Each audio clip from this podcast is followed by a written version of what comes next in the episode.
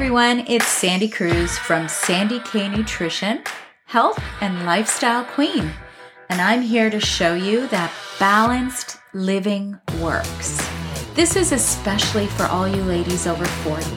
We will cover a range of exciting topics with many special guests, and I really look forward to this season. Bye for now.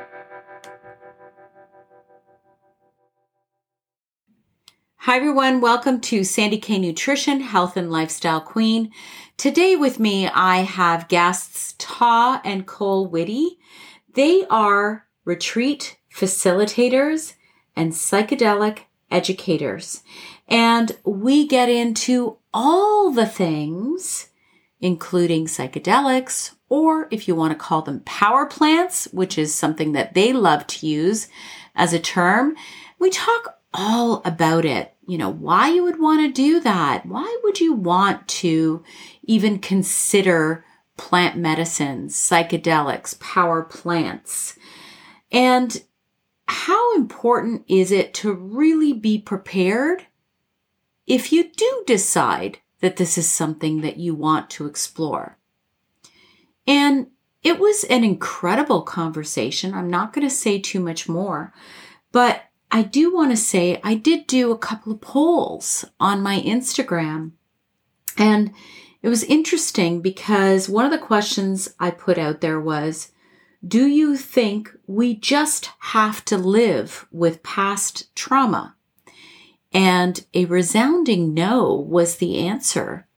Uh, I believe it was 83% of the people who answered my poll said no. But then I said, do you believe we should just not go there? And interestingly enough, that was almost a 50 50 split. So to me, that's a little bit of an oxymoron, don't you think? Because on the one hand, people are saying, the majority of people are saying, we don't have to live with past trauma. But then it was a 50 50 split on people who answered and said, mm, Yeah, some people said we should just not go there. Interesting, isn't it? I thought it was really, really interesting. And I'm going to give you my own personal point of view. I believe that if you have mysterious illnesses and they are not resolved by diet, lifestyle. So, you know, you eat healthy, you live healthy, you exercise, you're at a good weight, you keep inflammation down, you do all of the mindfulness stuff, and yet you still have some pretty crippling issues, diseases, whatever they may be. Maybe that's a reason why you'd want to investigate this further.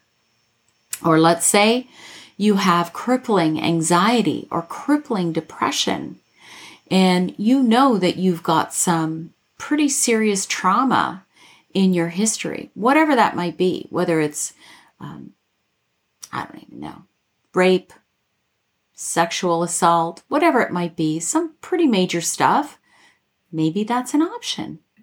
I just love my conversation with them. They're just so educated in this area and they have a lot of experience in guiding groups. And I am going to preface this by saying we do not condone any illegal activities here. We do not condone any of this. And if you think this is right for you, speak with your own health practitioner. We are also not giving any medical advice whatsoever here on this podcast. This is merely just a discussion and it is for educational purposes.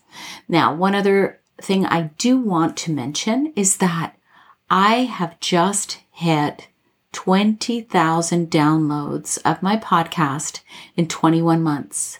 It's really, really humbling, actually, that people love the topics that I bring each week. And I love to bring them. I love to talk about them. I'm going to be bringing some great new topics coming up in the new year. If you are a business and you align with my message, then please do get in touch with me. send me an email, sandy at sandyknutrition.ca, and I can send you my media kit and all of my stats, and we can see if we can come up with something together.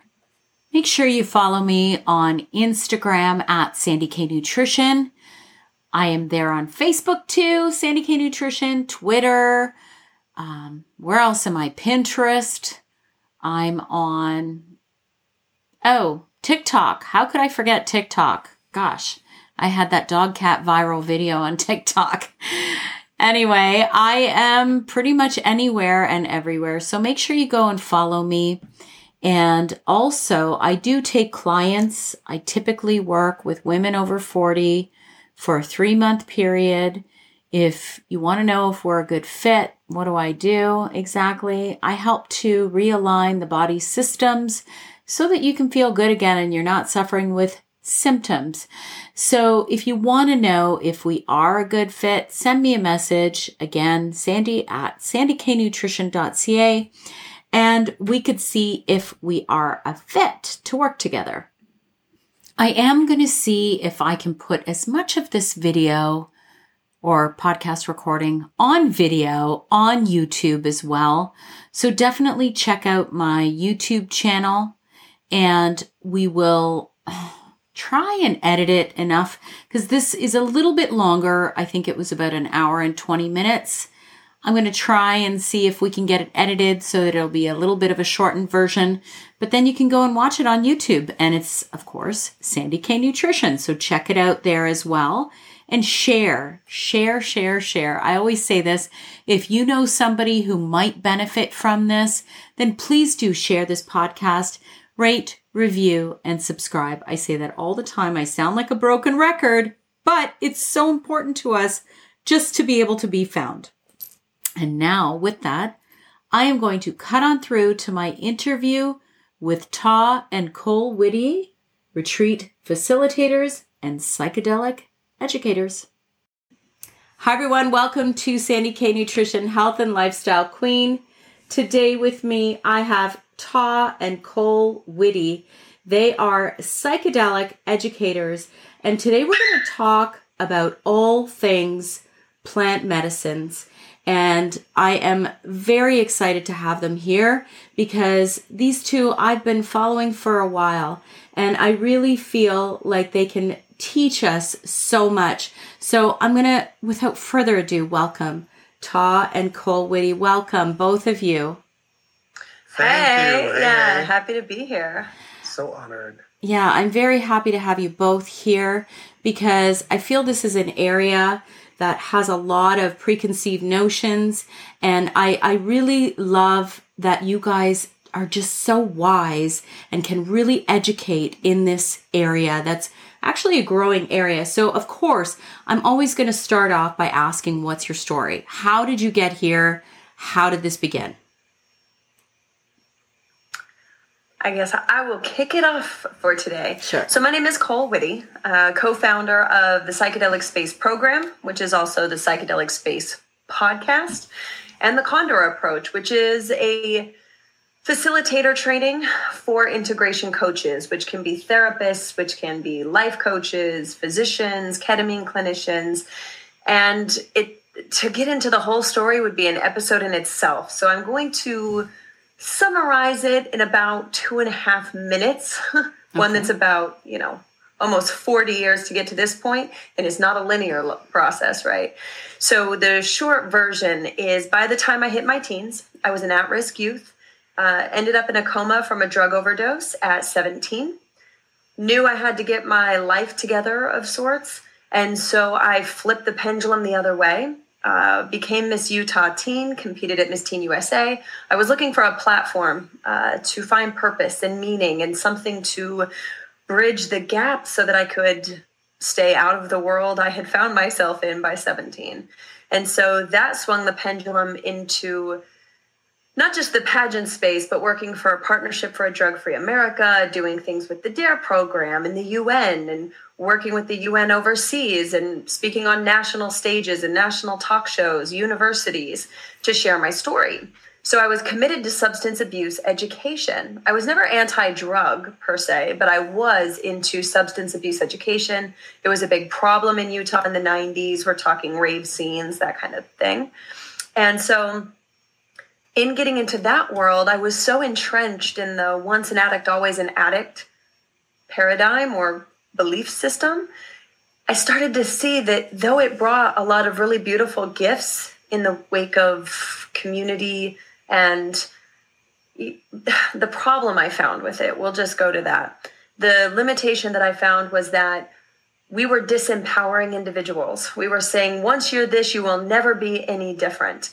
And I really saw that in my 200 plus emails I was getting every single day. It felt hopeless. And the once an addict, always an addict thing just wasn't resonating anymore. Not because I didn't believe there were addicts, but the, this idea that someone could never change.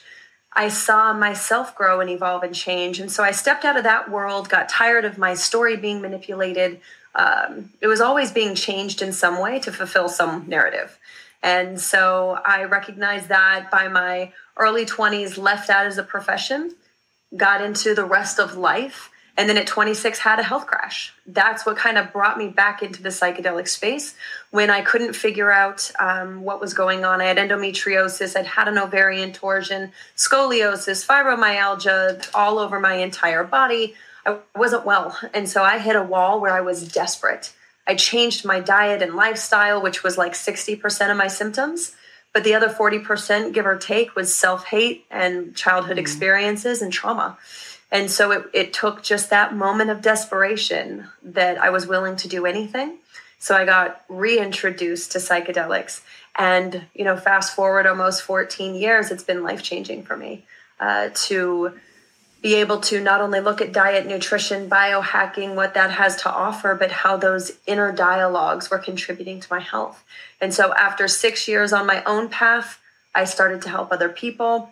And that is the last eight years or whatever it's been now getting me to where i am now. So that's like the shortest version and you can imagine how much i'd have to shift mentally to go from one world and back flip-flopping into another yeah. uh, but it's been a massive gift to reemerge here and to do this beautiful work with my amazing partner and friend Ta Whitty. Oh, wonderful. So sweet. So, so sweet. sweet. What so about sweet. now? That's that's pretty amazing, and I love what you say that not everything can be fixed by nutrition, and you know, so it's uh, you. You're definitely speaking a language. I get some of it comes from inside, but how do you fix that, right? How do you get mm-hmm. there? So, what about you, Ta? So, it's interesting that you speak the word fix because I come from a background where everything was looking to be fixed. Mm. And I no longer see things as needing to be fixed, but shifted. And so uh, I come from a, a very interesting life. Uh, I had a lot of childhood traumatic situations happen with me, a lot of self loathing, self hate. Didn't know where I wanted to be, wanted a lot of attention had what people would consider middle child syndrome. Um, my parents both worked and worked and worked and weren't around the house very much. So there was a lot of drama between my siblings and I.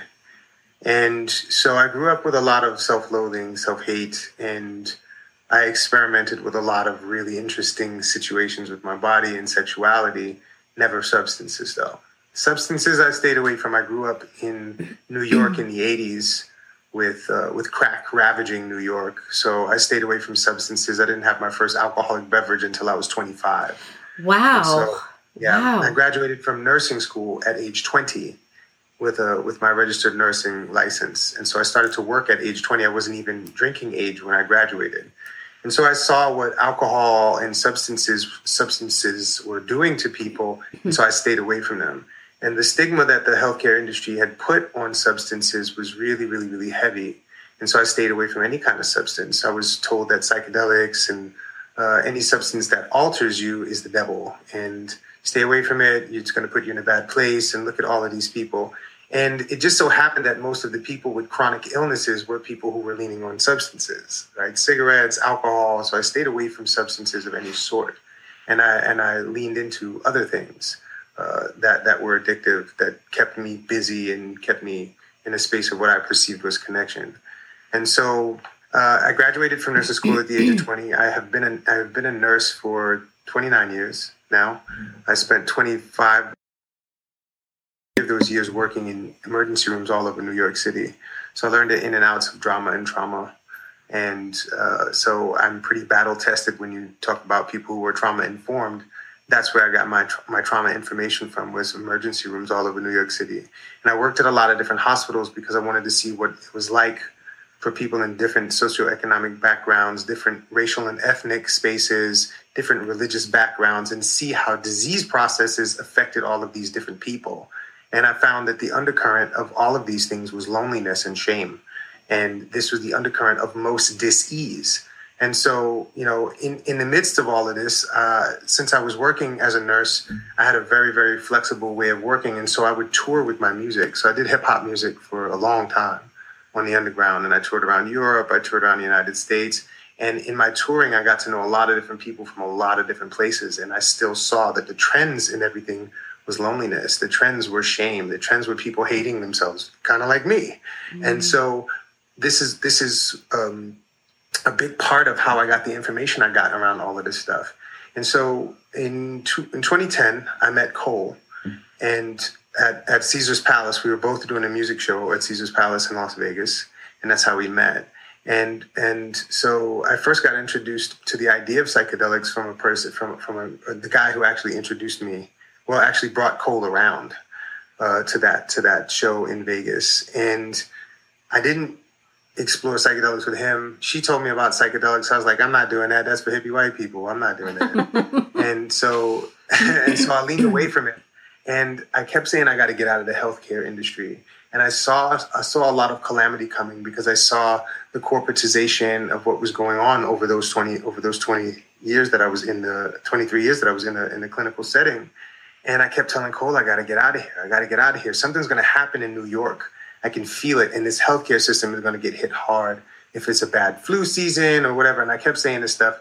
And I ended up breaking my back, you know, fracturing a, a spine in my vertebra, herniating a disc, and I couldn't walk for three months. Mm. So I was also doing personal training, right? So this is another thing that I was doing in the background because I was looking to move away from nursing.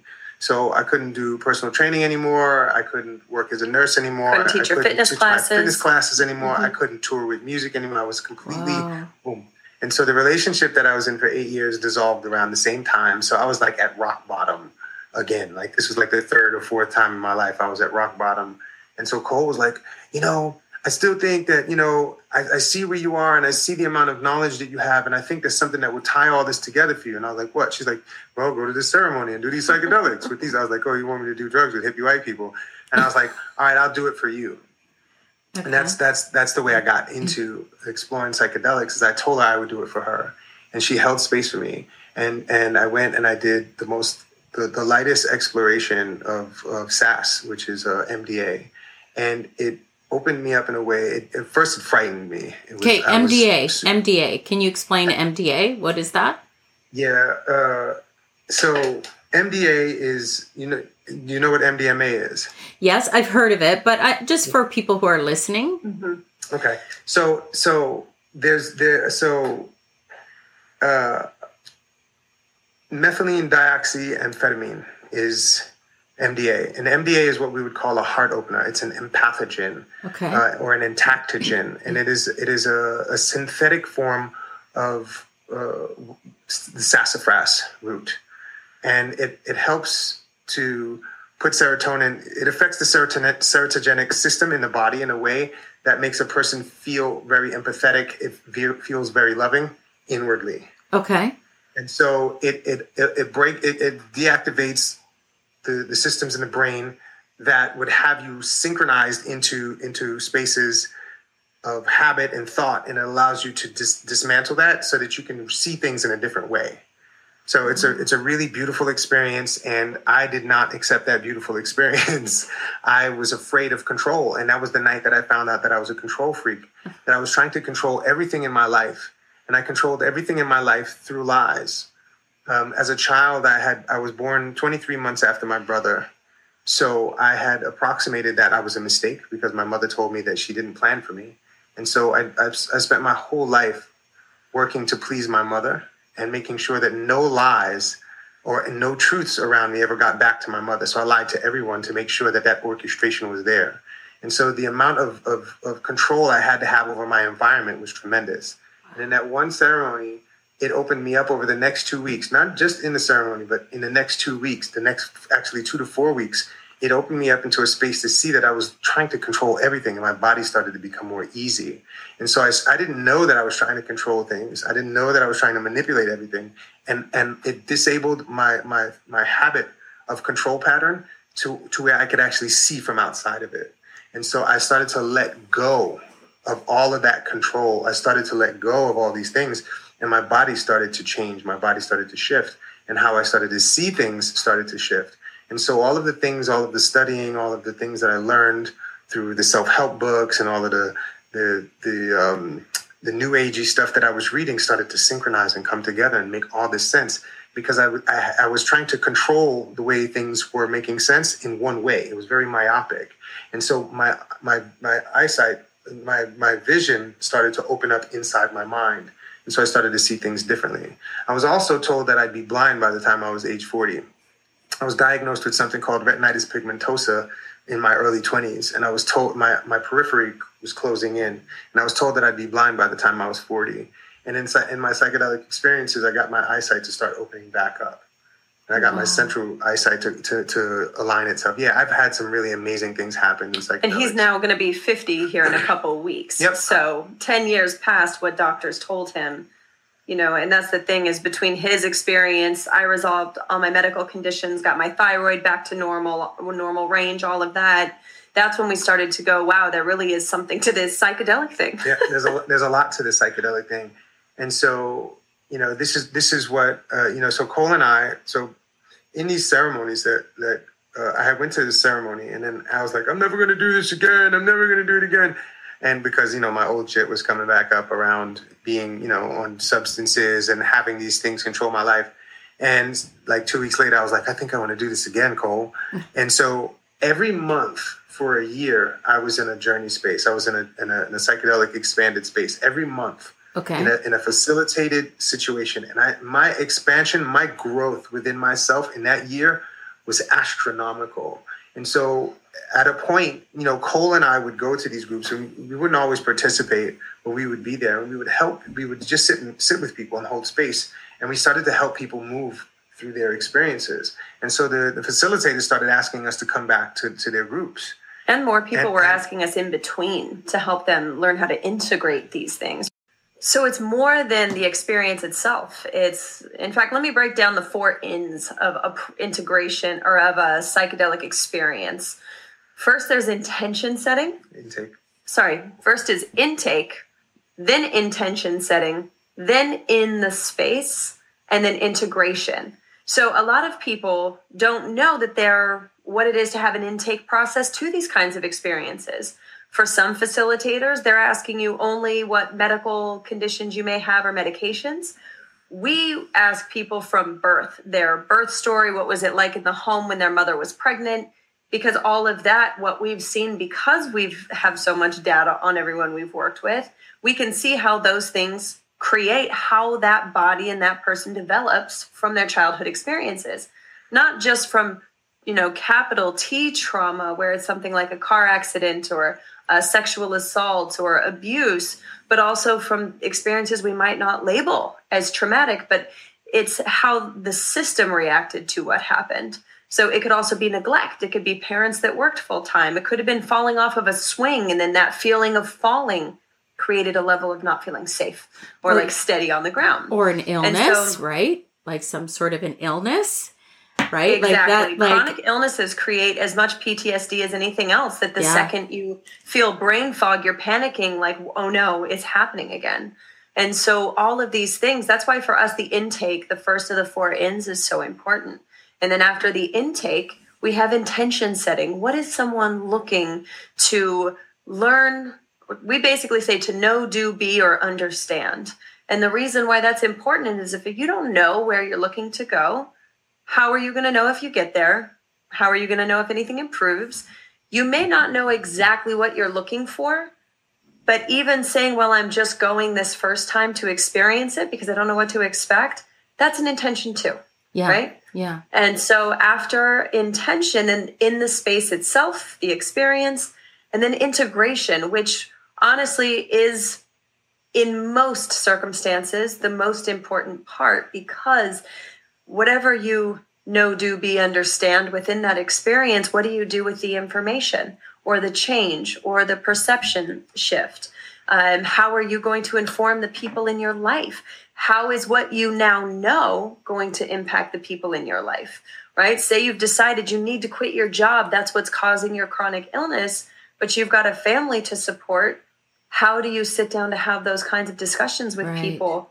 Right. And so all of that is the integration that comes in the what happens when, what happens next, who do you need on your team, how can they support you, whether it's a life coach, a business coach, a friend, a therapist, a massage therapist whatever it is, the integration is the time to take what you know and how does it apply in your life and what's the plan moving forward. Um, so, kind of like the biggest takeaway from the experience how can you be supported? What do you need?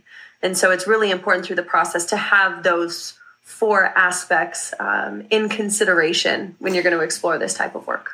Okay, because this isn't this isn't just about going and saying, "Hey, I'm going to do some shrooms," and just go. Like this is actually a very um, there's a real process to this. It's not just about going and getting high. It's about really trying to do the work. Does that make sense? Yes, I mean, yes, it does make sense. And um, what is someone's definition definition of getting high? Right. Because you can get prescribed medication from the hospital and get high, and Yep. still, and it can still have a benefit to it. So this, you know, this is we're about removing the stigma so that people can see that there isn't a process naturally. We've created a process to kind of make things to give people a safe track to move into the mm-hmm. space Yes. so that they can get the most out so they can have an optimized experience. And and so you're gonna say something? No, I'll go after you. yeah so so so that they can have an optimized experience in in, in getting themselves to connect with what they're looking to connect with. And so some people use psychedelics for healing. Some people use psychedelics for optimization. Some people use psychedelics for recreation which can also in the recreation space be a therapeutic space as well and so to discount to, to discount somebody being in a high space uh, discounts the possibility of someone being in a joy space. There's a huge part in our society that that puts the poo-poo shame whammy on Yeah. on enjoyment, on on on pleasure. Or you can only use can these only use substances these- Yes. if you use them this way. And you can only be serious and reverent uh, and and get your healing. And I and I don't agree with that. That's that's that's a space that I don't agree with. And when you have a process that like we've gone through hundreds of psychedelic experiences and, in together, I mean a lot of psychedelic experiences, not just with us, but as facilitators. And so we we we've we've created a process for people to get from A to B or A to Z with with uh with a greater efficiency and It's- effectiveness. Yeah, think about it like with anything, right? It depends on the person's intention. There is as much healing potential sitting and doing mushrooms with friends and connecting, especially after so much isolation and alone time and feeling separate from. There's as much healing, it's different. There is a space to go internally within the self. There's a space for healing outside of the self and community. So for us to, it, it just becomes a judgment of what's the quote unquote right way and what what does reverent mean. Usually, when we talk about reverence, we are assigning the same religious dogma that taught us that reverence is arms folded, bow your head in respect. But all of that comes from conditioning as well. When you go into other tribal cultures or down into the jungle, they're dancing and singing. And, you know, even if they're all singing the same song, that is connecting to the energy and the spirit of these master teacher plants and master mycelium or fungi or mushrooms. So for us to determine or for us to dictate what healing should look like for anyone is more of the same of what's dysfunctional in our culture to mm-hmm. begin with. You know that it's like here you can you can only be prescribed these medications if you prove you're sick enough. Think about how our healthcare works.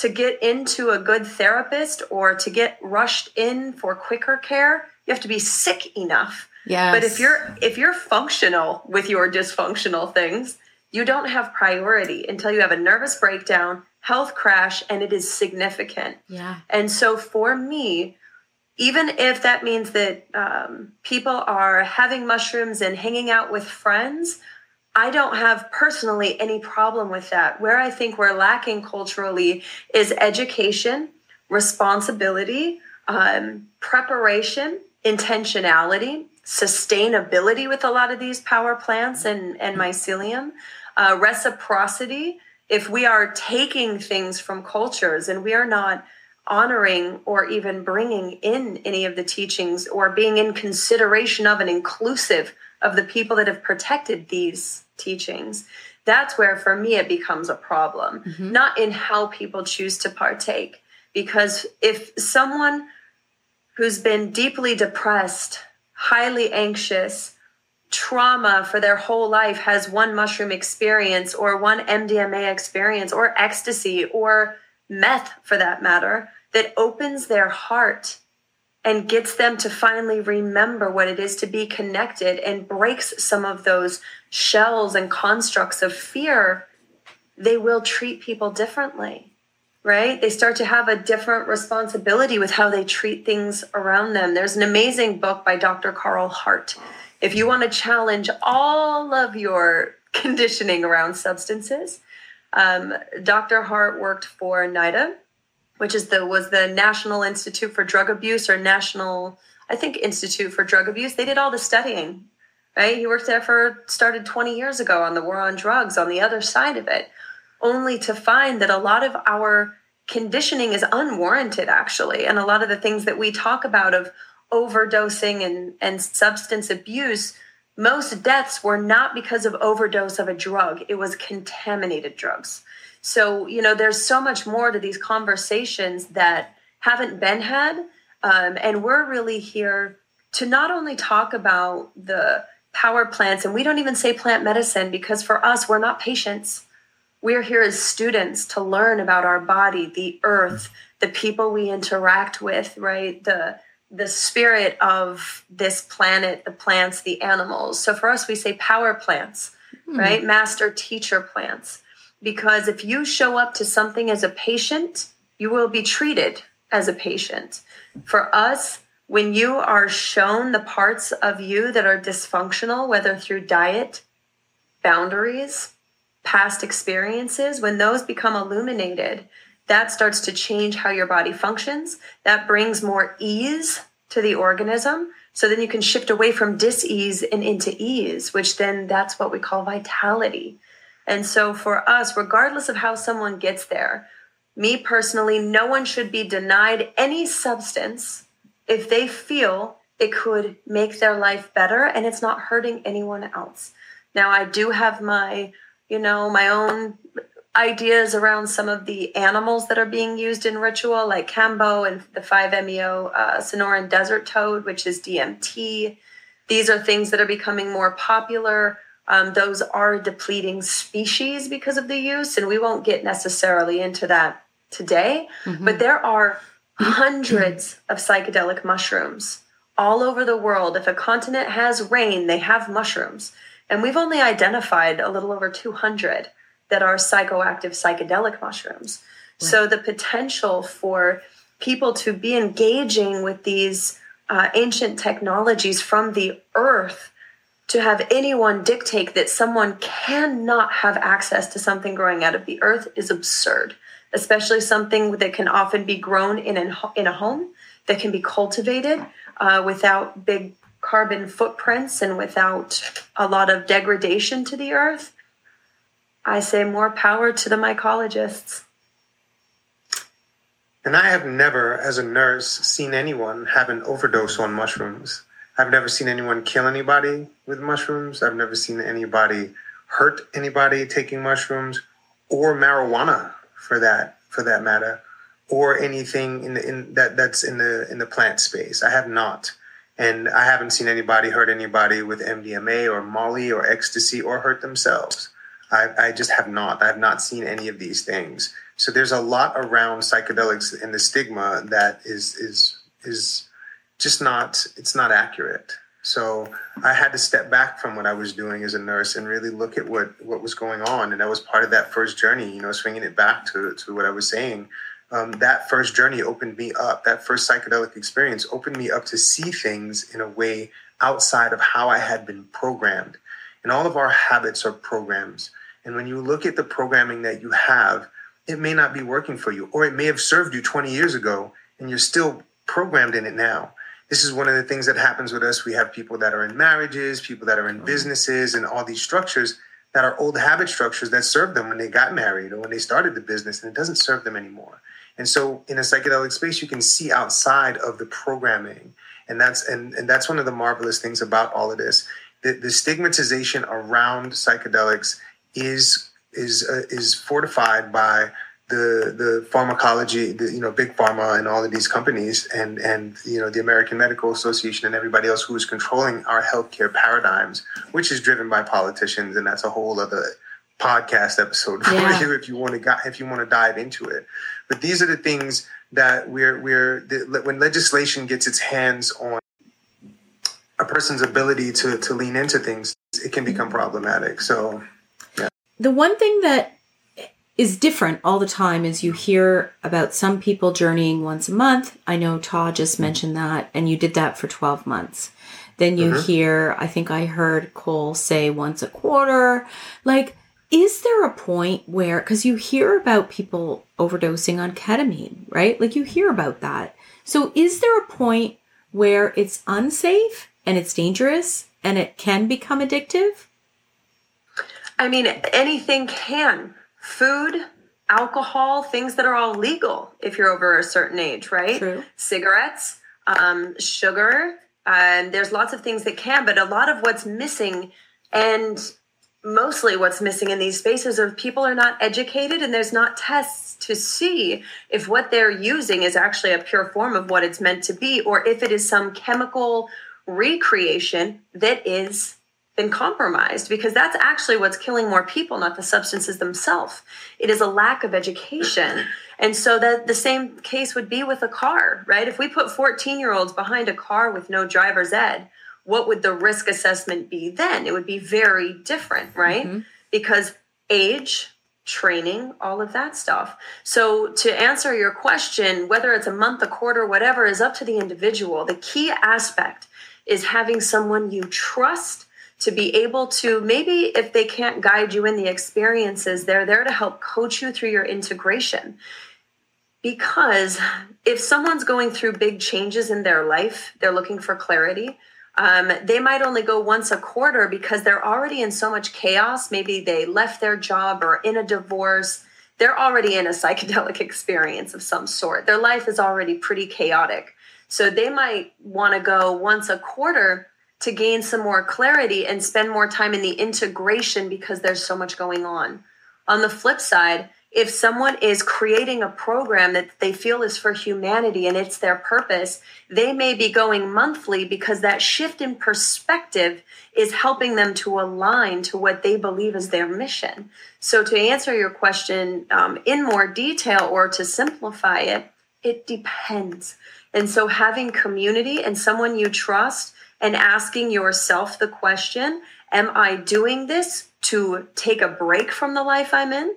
Because you can easily use this as a more dissociative pattern of let me unplug from the life I don't want for the weekend and go enjoy this community that's being built in the psychedelic space or in these group retreats, only to go back to work on Monday to continue to participate in the same dysfunctional patterns and need to journey again in a month to be okay um, that's an individual game. And so that comes down to meeting with someone. This is why we started training integration coaches because we see the need. We see how imperative it is to the process. Like we said, there's there's no wrong way to do it per se, um, but there are some ways that can create more pain or more suffering. Yes. And with a clear framework, you can be reflecting on if this is functional for you. Because one person might say, I want to do a microdosing protocol where I'm doing, you know, 0.01 of a gram every uh, every other day for 6 weeks, mm-hmm. for 9 weeks, for 12 mm-hmm. weeks and I want to track how this might improve my life. right? Or someone might want to be doing once a month a two gram mushroom experience. Now, all of this varies. The type or species of mushroom varies on as far as potency. Again, this is why we wanted to train coaches because it's something that is all really hard to summarize. But if if you have someone helping you get clear in what you want and then supporting sovereignty so that you have check-ins and kind of like bumpers in a bowling alley. You're new to the game. Put up the bumpers so you can practice going for the strikes and get a feel for the ball until you no longer need those same rails up, right? If you've had a history with substance abuse, if you've had a history of depression, having people or a life team is what we call it to ensure that you have protection. And I mean protection as far as in case you need something or in case you're not sure if you're doing it for the quote unquote right reasons. So that's why for us creating a framework, that's the difference, especially for people that maybe don't have the same amount of community they could talk to mm-hmm. or want to ensure that they're doing this in a way that is for their growth, not for not as a coping mechanism. Yeah. So, sorry, go ahead. No, I was just going to say because I'm sure there's a lot of people who don't have the support, right? Like what you were saying. Yeah. There's a lot of people who would look at you if you said, "Okay, I want to do this and I want to really get to the root of my issues." Mm-hmm. Right. And and I, I think every one of us has some issues. I know I do. I have lots. I don't have any. Oh come on, you're perfect. You're not perfect, an issue for me. They're an issue know. for other people. Yeah, but you know what I'm saying. But then there might not be that support, and as facilitators, you provide that support. Correct? Mm-hmm. Does that make sense? I interrupted yes. you. Talk. Sorry. Go ahead. No, we were jumping in at the same time. No interruption at all. Yeah. You know, from my vantage point, in order to talk about something being addictive, one has to look at what addiction is in and of itself. And there's a lot of really loose definitions of addiction being thrown about. And the, the definition uh, that I relate the most to is, is was revealed to me by Gabor Mate. And he, he has a book called In the Realm of Hungry Ghosts. And he speaks about addiction being uh, a habit that has short term benefits with long term detrimental consequences. Mm. Okay, and so that's that's the space that I move from when when we talk about addiction. And usually, from my vantage point, my experience, the people that we work with, and my addictive tendencies is when I'm when I'm when I'm leaning into something that's addictive, it's because I'm looking for a connection that I'm not finding, and so I connect with a person, I connect with an activity, I connect with a substance, I connect with TV or video games or sex, whatever it is, I'm connecting with that because I'm looking to connect with something. And so it gives me a short term fix that over a long period of time has a detrimental consequence to it. Mm. And when you look at any type of addiction, it is a short term benefit with a long term detrimental consequence. So, so the fears around addiction are usually are, are usually trumped up by by healthcare practitioners and people who mm-hmm. don't see this and it's and it's attributed to the substance it's not the substance it's the lifestyle mm-hmm. and this is one of the reasons why we have such a deep intake process with what we do is because if we have somebody that has an addictive tendency an addictive quality an addictive propensity in their lives we will outsource them to someone else to actually help them navigate that habit before they come and work with us in a space. We're not here just trying to get people into a psychedelic space to blast them open. If a person, we have, we have, we have what we call journey hoppers. And these are people who get addicted to the community because they're looking to connect. Mm-hmm. They get addicted to being away from their their their regular lives thing. Their so spouse, their kids. So they'll go to they'll go to a journey every week or twice a week. They're hopping from journey to journey oh. because they're looking for connection. It's not the substances. And when you can get to the foundation of what's going on with a person, it's never the substance. It's never the activity. It's usually a person's looking to connect with something. It's usually a person is not safe, not connected, and not fulfilled in some aspect of their lives. And when those three things come online, when you're not safe, when you're not connected, when you're not fulfilled, all of your uncomfortable emotions will come online and push you into a space where you're looking for comfort.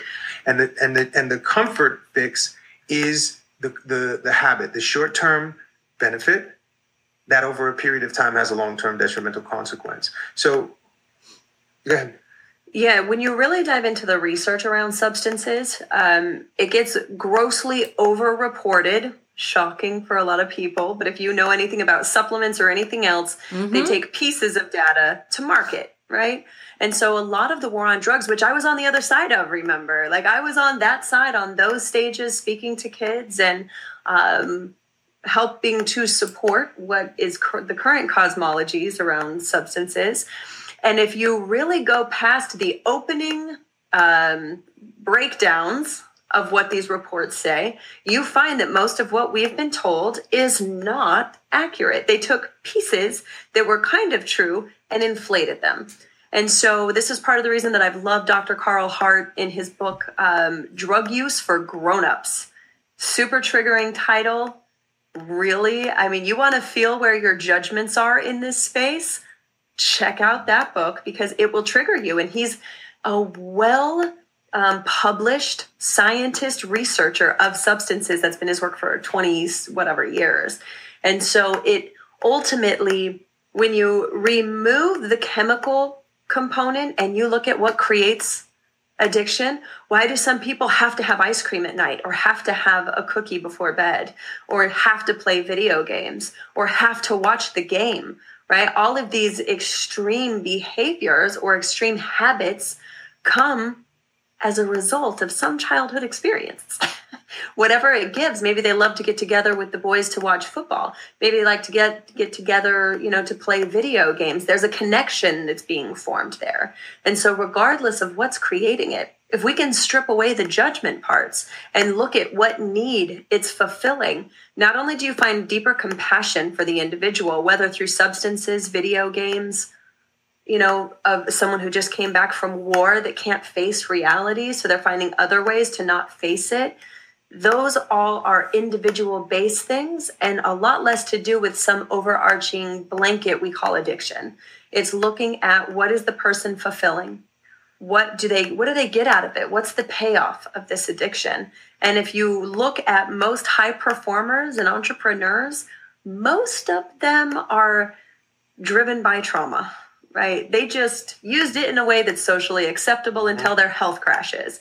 Their body doesn't agree it's functional for them but society is okay with it as long as you're contributing as long as you're successful as long as you're meeting the metrics of what we call good citizen for society. Right. So those are the people that most often end up coming to us some, somewhere between 38 and 48 typically when their health crashes they end up integrating the wealth they accumulated back into their health yeah. to try to get it back. Um, yeah. And they realize that how they've been living their life has been a compensation for some childhood experience, mm-hmm. um, whether it was health, whether it was abuse, whether it was a significant loss, um, whatever it is, you know, out of the over a thousand people that have done our intake form now, the two most common backgrounds of a of a high performer is a father either either gave significance and love for high achievement and didn't give acknowledgement if high achievement wasn't achieved, or the father was emotionally absent they could be physically as well or through um, alcoholism or something like that, but they are emotionally unavailable. And so, eight out of 10 out of those over a thousand, 1100 or so now. And so that speaks significantly. And usually, when there's a successful business owner like that, they usually have a sibling that's an addict. So it's two responses to a similar event. Oh, you know, when you when you look at automobile accidents, right? When you drive, when you go out into a busy city, and you look at how many cars are driving, there's a lot of cars driving. And when a car accident happens, it's really, really horrible. It's not the most common thing in the world. auto accidents are common, but in contrast to the amount of people driving they're actually not and how many hours common. in a car. they're not that common. And so when you look at substances when you look at the people the amount of people that are taking substances like cocaine that are taking substances adderall? like adderall which is speed right which is methamphetamine. It's meth uh-huh. right? When you look at these things the amount of people that are taking these things that are not addicted is extremely high. Extremely high. The thing is the sensationalization of people be, being a crackhead or being a meth head, and it's being blown up into this space where if you do this, you're going to end up like this, and we strike fear into people and we control them. Again, I, I, you know, as a child, right, as a 16 year old, I used to, I was, I was so mischievous and wanted to have attention. I did anything I could to get in trouble. And I would go out and I would hang out at crack houses, right? And I would sit there and look at them and listen to them and watch them as they, as they took their crack. And they would tell me all these stories of these horror stories of the things that have happened in their lives. And then they would get high and they would fall asleep. And then they would be like, look, I have to go and figure something out so I can get more money to get this because I want to escape from where I am. This was a part of my childhood, okay? Exploring this and, and, and seeing what this was about. I didn't know what, what to make of it at that time. But as I got into my 30s and 40s, I was like, holy cow, this all makes sense now.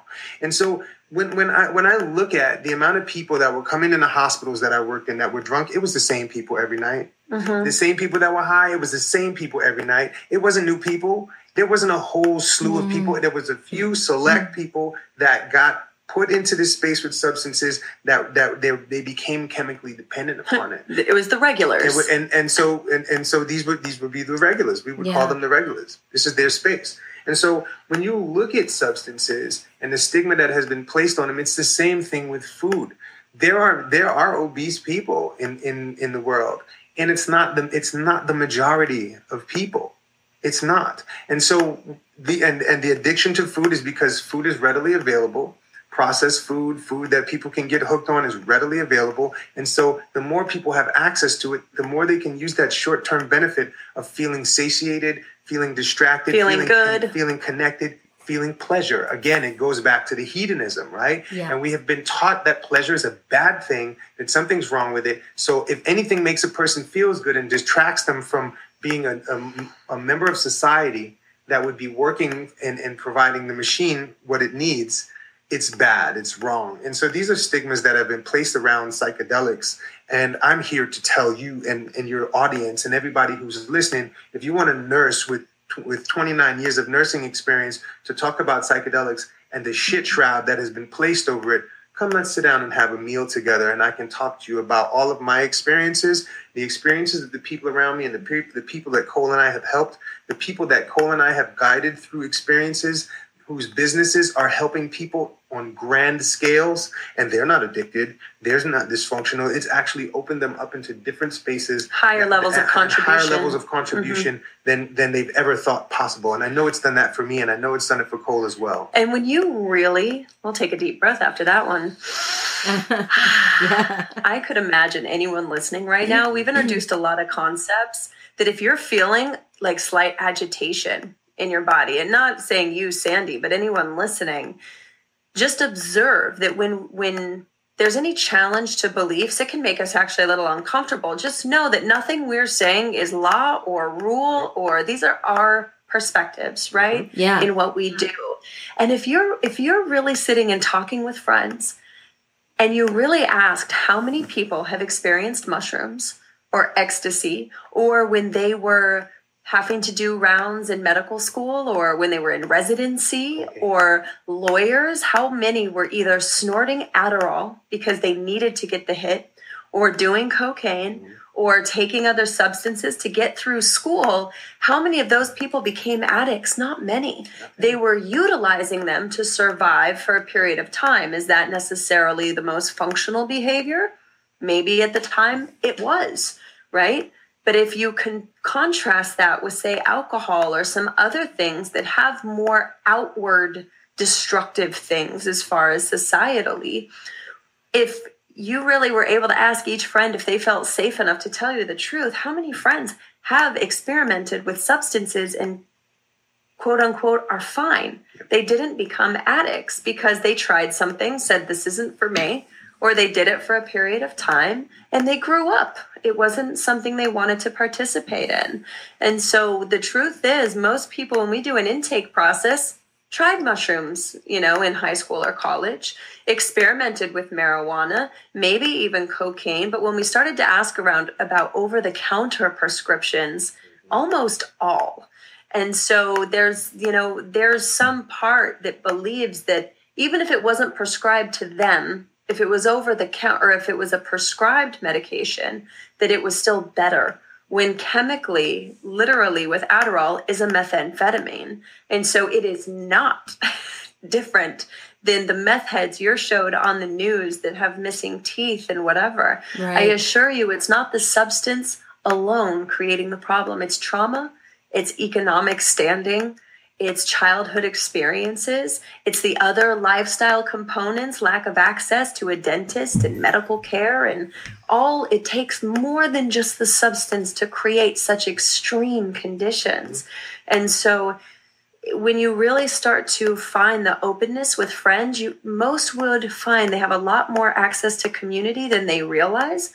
Just most people, especially now, don't feel safe to share, they might be exploring the research behind this. They might have heard that Johns Hopkins put 17 million or whatever into a research center, or that it's been used for end of life care for cancer patients, yeah. or that they're seeing incredible results from one psilocybin, which comes from mushrooms um, or can come from mushrooms. One use of psilocybin for many, when they checked in with them six months down the line, most of them were still seeing results from that one treatment. We don't have anything else that gets results like that. And it makes significant change in the person and how they look at life, like their entire belief around what's possible, giving them or turning up that little flicker flame of hope that almost burnt out. That finally now they see that they might have a chance in turning things around. Mm there's no other treatment that does that, not even close. Nope. So, okay. That's it's that's a lot to take in. It's a it lot. Is. But you know what? I I probably don't know a single person who I knew in university who didn't try mushrooms, who didn't try weed. Um, and you're right, they're not addicts now. And I'm 51. And so, you know, I can I can attest to that.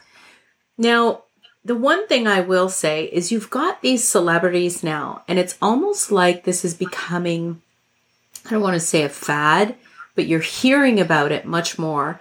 You know, what was it not long ago? Megan Fox came out and said she did ayahuasca and it was terrifying. Mm-hmm. And, you know, all people hear about is how horrifying and scary the experience is, right? And I think she did go deeper and said, Later on, it was better for her, but at the beginning, it was horrifying.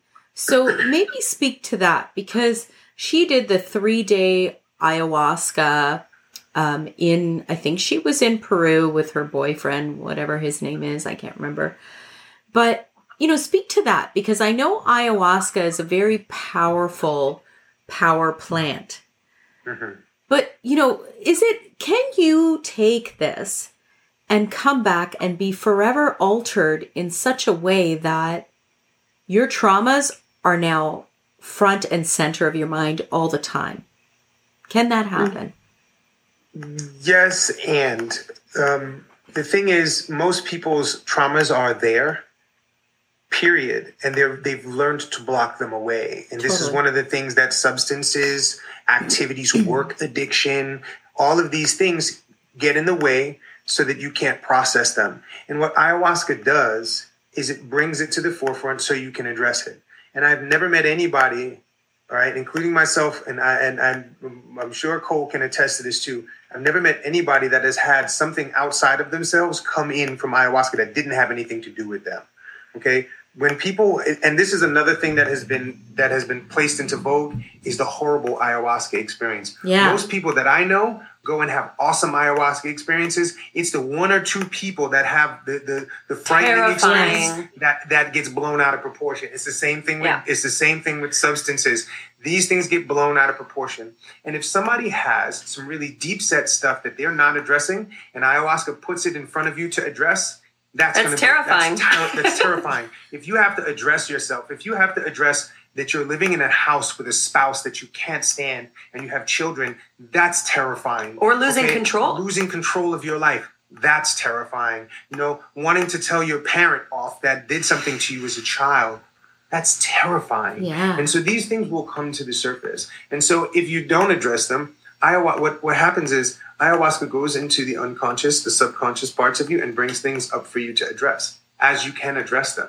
And then as you move that out the way, it allows the next step to come up and you address it and you move it out of the way. If you don't address it, if you don't address it, it can stay in your conscious mind. And so this is one of the things that happens and why it's really important for people who are going for ayahuasca experiences to work with somebody who knows how to integrate the experience. Because if you just go and do three nights of Aya and then you go back into your life and you don't know how to integrate this stuff, these things that have, have that have come up from your childhood or from your past relationships will be floating in front of you like you were talking about. And these are things for you to address. And one of the things that we found with most of the clients that we work with is that there are tons of things that are traumatic that the, the trauma cycle hasn't been closed. And so they just bury it and you keep pushing down and stacking more stuff on top of it and keep stacking stuff on top of it. And so as these things come up to the surface to be addressed, you've got to address it so you can close the trauma loop and move it to the side so that you can move on with your life. Because here's the thing look at the media in general. If the general public believes substances are bad, then they're going to get the stories that are going to get the most hits, right? That get the most clicks. That's how it works. Yeah. If you want to hear a a representation that makes more sense to you as an individual, I know I wouldn't be getting advice from Megan Fox, no. and it's not to put her down, but we don't have things in common where I'd be like, Megan Fox will know what to no. do. Let me go to her Instagram. For sure. However, if you go to like Red Table Talk, Jada Pinkett Smith just did an incredible video on psychedelics with her children, with her oldest, about microdosing, talking to her mother about their experiences. You're getting a more mature dialogue and one that went with intention and clarity, know how to create safety for themselves. If you don't know what safety even is, there is no chance I'd be going to an ayahuasca circle to start. And ayahuasca, as a beautiful power plant, is not the grand mal best that there is. It's big, it's a big experience, and it could be bigger than you've prepared for. Most people don't go run a marathon on Monday when they haven't trained. Psychedelics, when you bring the intentionality to preparing yourself for this type of experience, garners the results of that. So if someone has no experience, but they've seen the documentaries on ayahuasca or ibogaine or 5-MeO DMT or some of these other um, high profile, we'll say, substances, um, they're being sold an idea. Again, marketing. Uh, doesn't mean every substance or any substance for that matter is good for every person all of the time. Mm-hmm. If someone has adrenal issues, if they have had thyroid issues, if they've had a lot of body fatigue, brain fog, I personally wouldn't be starting with an experience like ayahuasca where there's a lot of purging. If the body is already tired, I don't want to tax the body any further from a physiological standpoint. So, starting with something like microdosing mushrooms, or, and I'm not condoning the illegal or illicit use of any substances in any place that it's not legal. There, I said it. Yep. if a person was choosing to make decisions, really doing research and looking to people that you can relate to, that have had experiences similar, is going to get you more of the information that you're looking for. And anyone that thinks mushrooms can't be as powerful or more than ayahuasca hasn't done enough mushrooms because I assure you, once you surpass a certain amount, it is as powerful an experience in getting you out of your own way. Um, and again, not going to go into that today. Be mindful of any glorification of any experience. Many people believe that ayahuasca needs to be frightening and dungeons and demons yep. and darkness so that you can face it, so that you can break through. That is all Western mindset attached to this power plant. That if I heal hard enough, I will earn the right to be ha- happy and healthy. Mm. It doesn't have to be that way. Mm-hmm. That is another conditioning that is happening in Western society that gets supported by some Southern cultures because that's South American culture, because that's what Americans want the money and people flying down there becomes the dictator of the experience. And if a Westerner doesn't have a big enough experience, they'll leave a bad TripAdvisor report or bad testimonial, and it will ruin the center's getting more people. If you look at tribes, um, like tribe leader, woman leader, Marley Tume of the Hunikuin, she doesn't ascribe to any of that. There has never been a death in her ceremonies. So a lot of the things that you're hearing, again, are brews that have been changed that Westerners aren't ready for. That people have been medicated with medications they're not supposed to take with these and substances. Haven't been honest about it. And haven't been Oh. honest. And they're they want to break through so badly, they'll do it at any cost. With Marley Tume, and we were just in Peru about a month ago, I guess longer now. Um, well, about a month ago. And in sitting with them for her, it must be filled with love to elevate where you are out of the darkness and the shadow. You might face some things that are challenging, but the entire time you feel so surrounded and held by this mother energy that is Marley Tume, and she does the ceremonies with her children her 21 year old, her 19 or 17 year old, and her 15 year old. Right? They're doing the ceremony together. It's not wailing and screaming in darkness. Mm-hmm. If that's the experience you want, you will find it just like anything else on this mm-hmm. planet. If you don't want to heal that way, there are options mm-hmm. because there is nothing enlightened about suffering. Okay, you mentioned um, people who are not honest with medications they might be taking. So, what are contraindications to trying these power plants? Like, can somebody who's on an SSRI do this? Because, you know, SSRIs have different functions in terms of managing anxiety, managing depression. So, can they do this? Or, like, what's your experience in this? Yes, and um, you know, it all depends on the person, the circumstance, the situation, situation, how much of a dose people are taking, and are they willing to wean down off And which substance? and which substance they're using, and are they willing to wean down off of things? You know, when people on MAOI inhibitors, I would say that's a that's a hard no.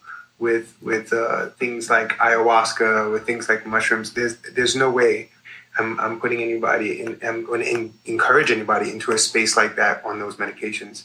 SSRIs and SNRIs, uh, there, there's there's a difference uh, with that, and and it's because of how things affect the serotonin system. Yeah. You don't want to get somebody dumping serotonin into their body, and then they have what we would call serotonin syndrome. That can be dangerous. I haven't experienced anybody in that space. Um, and it, I, I, I have heard stories and tales very far and few in between.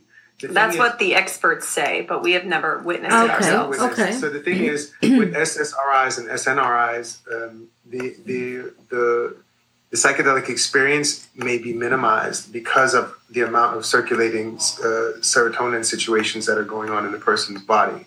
And so they may start up, upping the dose or taking more so that they can get somewhere, and that that can become an issue in and of itself. Other than that, I haven't had any any any experiences or, or spoken to anybody or any facilitators that have had severe issues with that. Ayahuasca is the one thing that people have had had issues with with, with taking anti uh, antidepressants and antipsychotic medications. That I would I would say is a, stay away from situation. With any of these things, I encourage people to speak with their their their healthcare practitioner.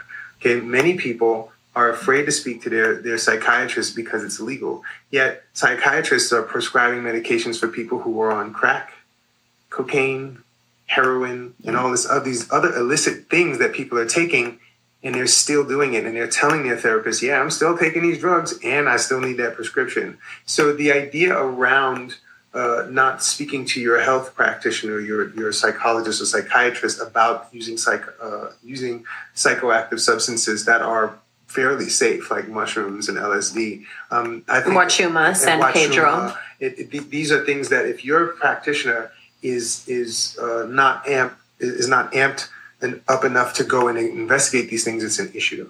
So the, all of these things can be explored. Um, I would start if anybody is is on a any kind of antidepressant, I would wean off if you can wean off completely and be off between two to four weeks before the ceremony or the journey or the trip or whatever you're going on. That is where I would go. Um, if if you can't, I would start with microdosing something really really small to see what the interaction is like. Uh, microdosing LSD or or or mushrooms, psilocybin, or psilocybin yeah. mushrooms. That's the only two places I would go with that. I would not mix MDMA with SSRIs or MDA with SSRIs or SNRIs or MAOI inhibited. I would I would not. So that's that's I mean those are the contraindications that I'll share with you right now. I mean we could have a whole discussion on this that that could Yeah. go on for Totally. there's there's tons of research out there now and there's actually a lot of information around things like that at the end of the day you know i mean this is partially why we started offering the training that we do is because we had some people that had friends and family members working with psychedelics that they're like i just want to understand this more um, or maybe someone's a therapist that wanted more training not because they'd ever hand out the substance it's about how do you help someone that is going to do what they're going to do regardless in a way that is safe, in a way that's supportive, in a way that actually improves their trajectory growth of where they want to go, right? It gets them where they want to be. And so, because there's so much information, that's why we recognized with how much is out there, there's not a lot of framework to help people to place and understand and learn their, you know, be able to, if someone's going to microdose, uh, regardless of whether they have support, they're going to do it. They're gonna do it. we would rather them have a framework to see if it's working for them or not by doing body tracking and what we call body mapping because your body stores energy in certain places that tends to be from childhood experiences. If someone's having a lot of thyroid uh, they get sick a lot in their throat things like that in their teeth where our questions start to inform where are you not feeling heard where how is your expression of truth how's your communication? I don't have one. I have no thyroid, so I'm kind of uh, experienced in that area. Well, and so if someone wants to know if these things are benefiting them, we are like, you can't just track if your mental health is better. What's your body saying? Yeah. You know, every body has a unique language that it's speaking that regardless of whether we, we remove the thing that we perceive as dysfunctional, it does not change where we're holding the energy. It just moves to something else until we get the message, right? Yeah. Because all of our bodies are speaking to us. Um, what the body's saying takes some discernment and some listening and some learning and some boundary creation, communication, honesty. And that is what most people really aren't prepared for in stepping into this work. They'll be shown what they would need to do in order to be well, and they're just not in a place to do it yet, which is okay too. It's just knowing that once you know what you know, it is impossible to unknow That's it. right. And it can make life very challenging once you know. And if you don't have the community and the support or a therapist or something, it can leave people feeling more lost. So for us, um, that's why the intake process is important. Just because we can get to the root of something doesn't mean that we should. And I don't use should lightly or often. But if someone is in a very destructive um, place, in a home that's not supportive, in a relationship, a job, and there's so much, it can be like crumbling a house of cards if they don't have a place for support, right? And so that can inform what kind of substance at what time. So, though people would argue whether they're, you know, what's the best way or worst way to do this, the more intention and education you bring, people are making informed choices for themselves.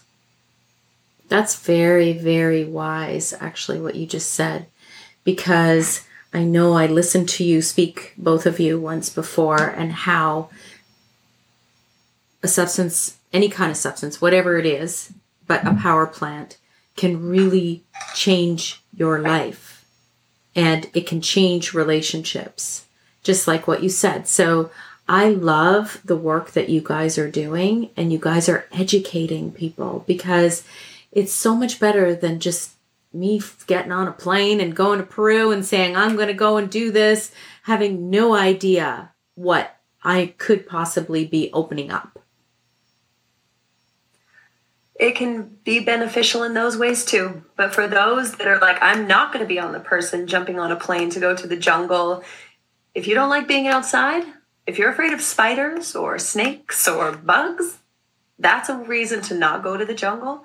Um, and going to the jungle is not sustainable for the jungle. If we continue at the rate of cities being built in the jungle of these retreat centers, we're not looking at sustainability either. So, you know, there's so many big questions. There's not one way to do it. It's knowing that you can find the way that works for you and in a space that works for you. Some people will want to do it clinically with a therapist. Mm-hmm. It's in third trials with MAPS right now for depression and PTSD. But that's not functional for everyone either. Right. I don't feel safe in doctors' offices because of a lot of my chronic illness and pains in the past. So for me, just like some people will go for fast food and frozen food and fast, convenient, harder, faster, more now, um, others will be seeking for the more organic, earth connected, slow down, feel the self to get present, to fully embody the knowledge, to connect to the ancestors or to God or to your family or to your animals, whatever that means for you, that path can be laid out for you. It's asking no matter who you put um, to be a guide for you, whether a doctor, a therapist, a practitioner of any kind, to ask questions, to not give your power away, and only allow yourself to be guided if you trust the person to guide you, not to give you the answers, not to fix what's wrong with you, but to allow you to have that process yourself. So just like with doctors, the same discernment here, right? Get a second, third opinion. Someone might say you should do ayahuasca in the jungle. Get a second, third opinion. Um, and that's that's what I hope, if nothing, for people to take away from this is that if it's piqued your interest at all, uh, you're welcome to reach out to us on Instagram at Tah Kole or our individual Instagrams. Uh, we love to educate. Please don't send us messages. How can I get mushrooms? I won't tell you. Um, that is not legal. Yeah. So know that there's incredible organizations like MAPS. Uh, there's incredible organizations like the Ancestor Project, like Veterans Walk and Talk. Decriminalized Nature. Decriminalized Nature. There's psychedelic meetups in pretty much every city. So if you're looking to get more education and more information, it's all around you. You it just is. didn't know, or people weren't openly sharing because they can't. There's there's uh, there's uh, Psychonaut Wiki, uh, and that's that's a really amazing resource. Uh, there's also erowid.org, E R O W I D.org. There's Sapien Soup com. These are incredible resources for people to learn about psychedelics from beginner to advanced to scientist to a person who is mystic, who's a mystic to a person who's a who has nothing more than a fifth grade education. These are sites that are here to empower people with knowledge. Mm-hmm. And so the more knowledge that we have, the more we can get different perspectives, the more we can understand these things from our own vantage point instead of having somebody tell us. We've had a lot of people telling us what's right and wrong for us, what's good and bad for us, what is the right way for this organ. I've had people tell me that just met me what's right for this organism. And it wasn't even a conversation, it was this is what's right for you and that's it. So these are these are places that we can go to learn and become informed. And that's what we are educating people in. It's not just in psychedelics, we're educating people to be informed and sovereign in their space and to bring an informed and sovereign person to their relationships, to their families, to their businesses, to everything that they're creating, every interaction that they have, every government, every computer program that they write. This type of sovereignty and, and, and aware interaction is extremely important for us. And this is what we're looking to educate people in. Psychedelics is a tool that we utilize to help people be informed and intimate within themselves. There's two books. Since we just did a bunch of links, at least now most of your links will be in one chunk. For anyone that wants to hear more, um, and just more on this topic from a, we'll say, education standpoint, How to Change Your Mind by Michael Pollan as Tom mentioned, uh, In the Realm of Hungry Ghosts by Gabor Mate. Talks a lot about addiction. Um, as far as a podcast, plant medicine podcast. A lot of doctors, experts, researchers, lawyers, And then when it comes to more of the mysticism side, um, side of things, there's an episode of You Can't Say That.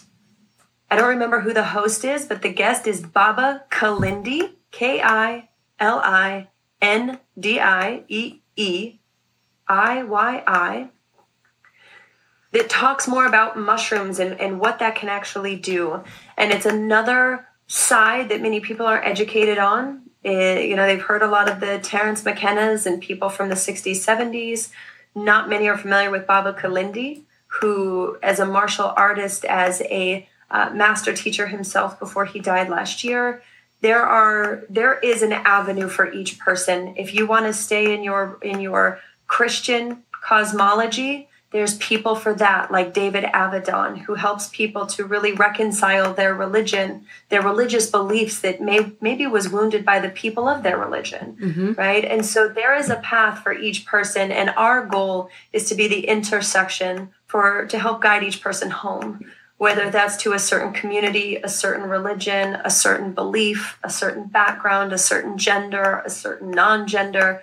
We're not here to decide what is true for anyone, we've recognized that in supporting people back to their own truth, they are more compassionate, more considerate, they're able to hold space for others, and their ability to tolerate increases. And that's where we see social change. So that's our sole purpose. And if anyone's feeling the call to get more educated, we're available. Uh, you can always join the Condor approach. You don't have to be a licensed therapist or psychologist there is a massive need for integration coaches, and it's something that we can teach, even if you don't have a lot of experience. It doesn't require experience, it requires knowing how to hold space for people as they discover their truth. People can find you where? And they can find you for guidance. They can also find you if they want to become facilitators. Tell me exactly where they can go. It's one website for all of it. Okay. So it's tahkole.com. T A H K O L E dot com. You can find us on all the social channels, Clubhouse, all of that. If you search Tah Kole, you'll find us. Perfect. And I'm going to close with one last question for each of you, if this is okay. How has this journey that you've been on changed you as a person? I'm going to start with Tah. I'm going deep here. I'm going deep. going for another hour. you know, I, I, you know, the self-loathing aspect, uh, the self hate, the the belittlement of myself, the keeping myself small, um, the not the, the the the antithesis of acknowledgement, all of that, I have been able to move beyond the the the depth of self love, the recognition of the word love as being synonymous with the word am, as A M. And when I look at myself in the mirror and I say, I love you, it is I am you. When I look at another person and I see them, I see them as I am you. When I look at my dogs or my house and I say, I love my house, I am my house. And so it's important for me to nurture all things and all people because I see the oneness. I see this synchronicity. I see this foundation of togetherness, of wholeness. I've moved away from this idea of separation. I understand that I am an individual part as a human organism. I have been able to see the depth of love in the word am. I am all things. And this has put me in a position to love myself and love everything around me with a fervor and a passion that words will not describe. And so that has been the biggest, most monumental change for me and shift for me was outside of the I'm disconnected from this. I don't I feel a part of all this. I feel like so lonely. I feel like a stranger. I feel like I'm from outer space. Yes, and I feel like I'm from outer space and I feel like I'm from here because I am outer space and I am here. I am all these things. So that has been the biggest, most monumental thing for me was to move beyond the fear of being separated, the fear of, of being whole, the fear of, of, of being one with everything, and that everything the way it is is inside the will of source, the source of all things. You can call that God, the universe, energy, consciousness, or whatever. All of these things that are happening, whether we deem them as horrible or pleasurable and fantastic. They are all the same source. And so I am able to love all of these things and lean into them and become intimate with them because I am all of them. Beautiful. Beautiful, Tom. What about you, Cole? You know, yeah, for me, when it comes to like the the outcome, like Ta said, it's impossible to really summarize. But the first thing that came to my mind was like I mentioned earlier, diet, nutrition, exercise, supplements, biohacking got me 60% out of my, I say, suck less.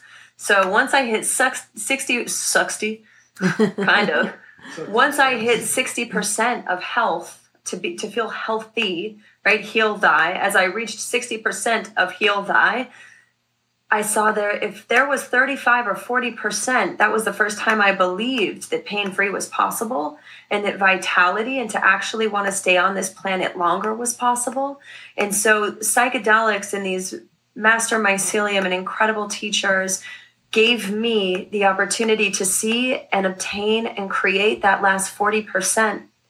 As long as I was in pain, I was blocking my passion mm. and my purpose, you know, and when I first entered into changing my life and my diet, I was just trying to get from a seven out of 10 every morning. I was like, man, if I could start my day at a six every day, I could get out of bed. Mm. You know, I was looking for the suck less.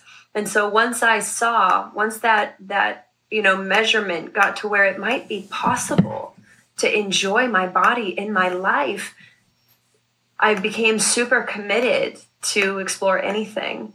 And as most people do, they come to this work out of inspiration or desperation. And I was desperate enough to explore. And so, what these power plants and master mycelium gave me was my mission and my purpose, my commitment, my knowing I was always placed here for something, but it had felt like so long I'd never be able to achieve it because of my body.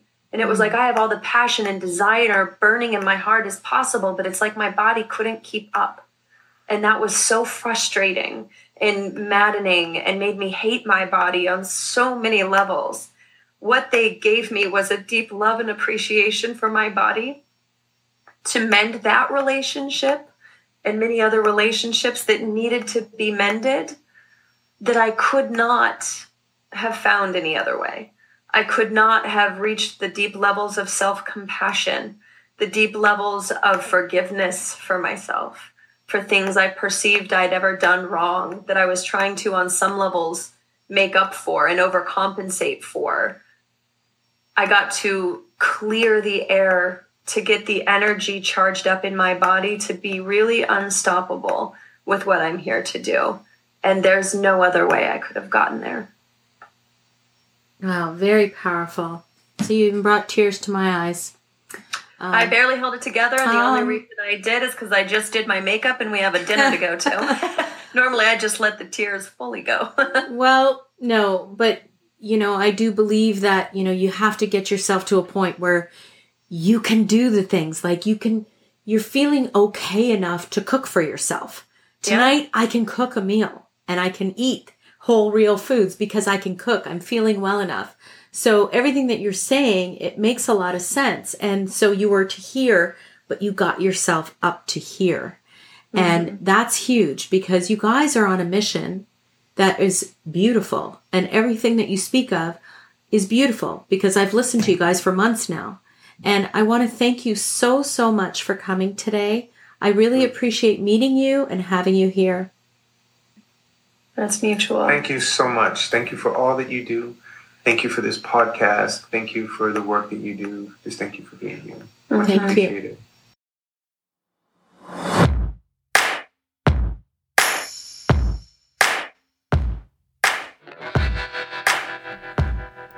Join me next week where I cover off more exciting topics. I hope to continue to engage you and excite you and show you that living in your 40s, 50s, and beyond can be exciting, balanced, and healthful. Bye for now.